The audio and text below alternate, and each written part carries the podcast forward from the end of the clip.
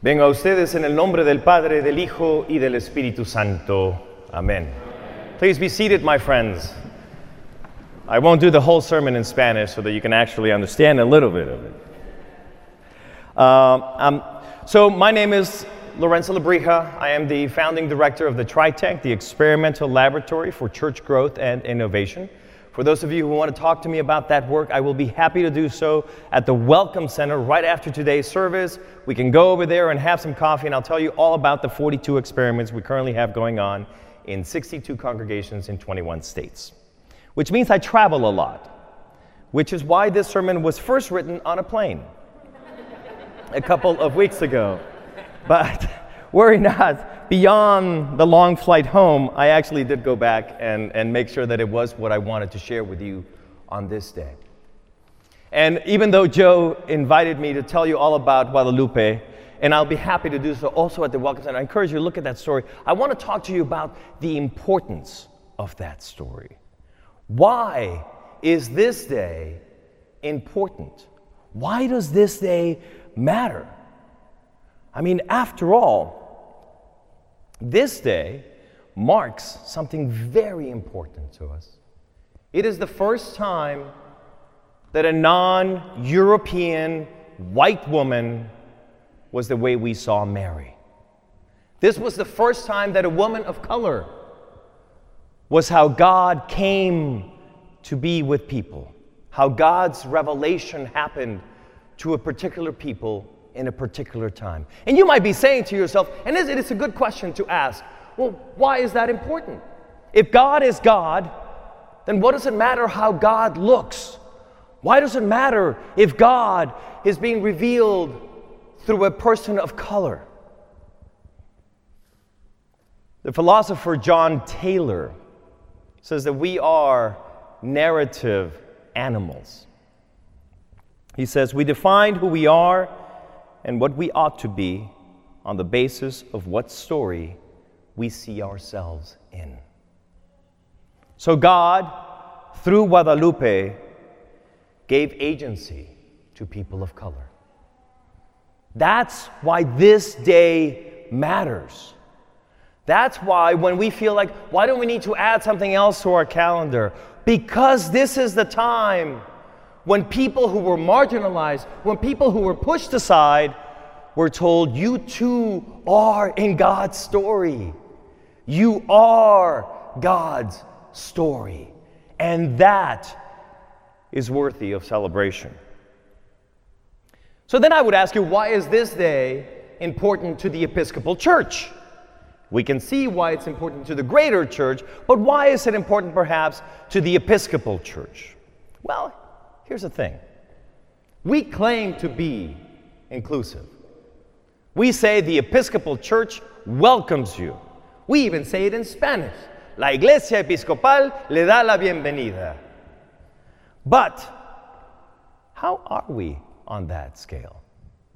If you were to look at our budget, which is a way that we sometimes determine how inclusive or how we where our priorities really are, if you were to look at the budget of the national church, I'm sorry, the church center, we don't call it the national church, you would see that the percentage that we spend towards Latino and ethnic ministries is a dismal amount about 3 million out of 138 million.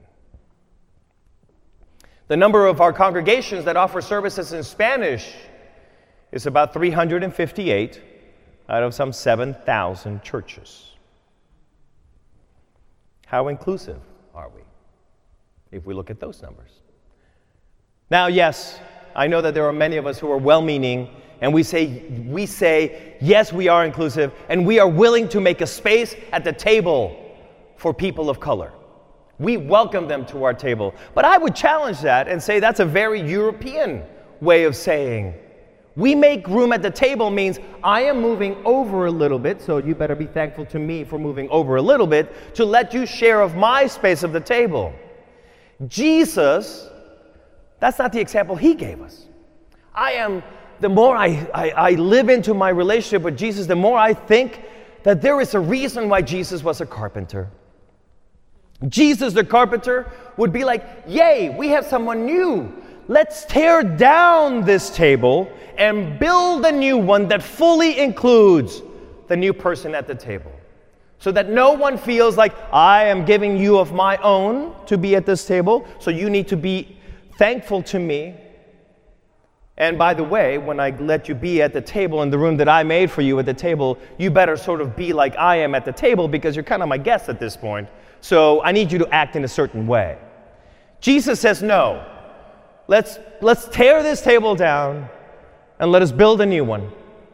Let us build a new table where everyone has a place because that is how the table was made and where everyone and everyone's contributions to that table are honored. The European model that we've always had and that we espouse, right? We say it. I've said it. We need, who are we bringing to the table? And Jesus' way that says, let's rebuild the table.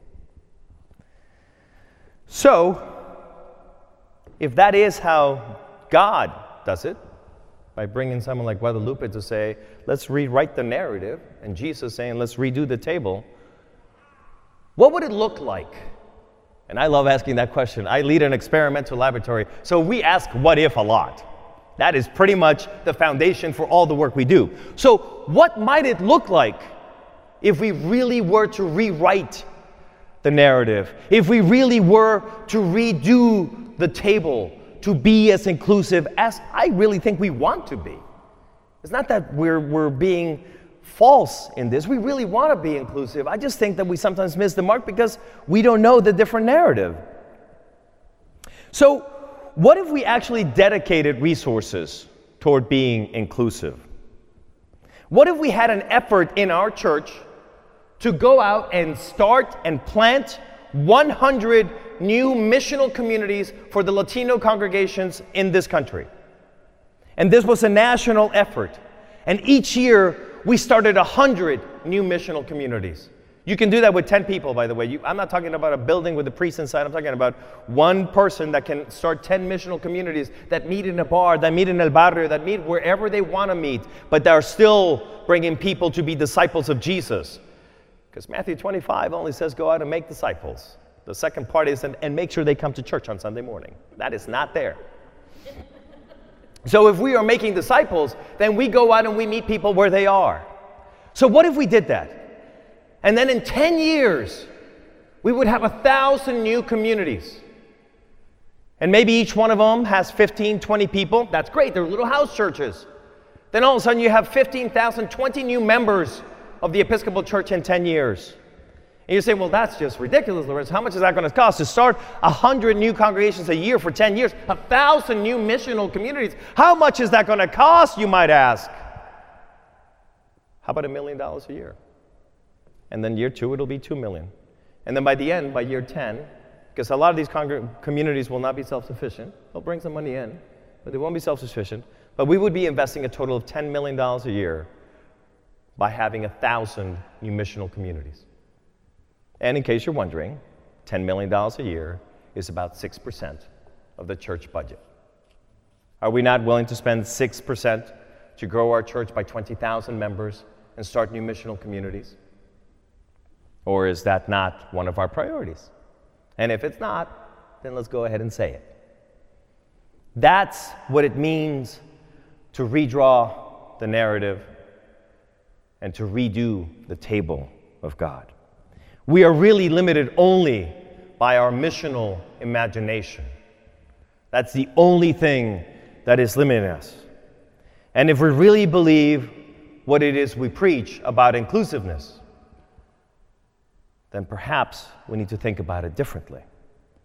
God, through Guadalupe, has already shown us that we can remake the table.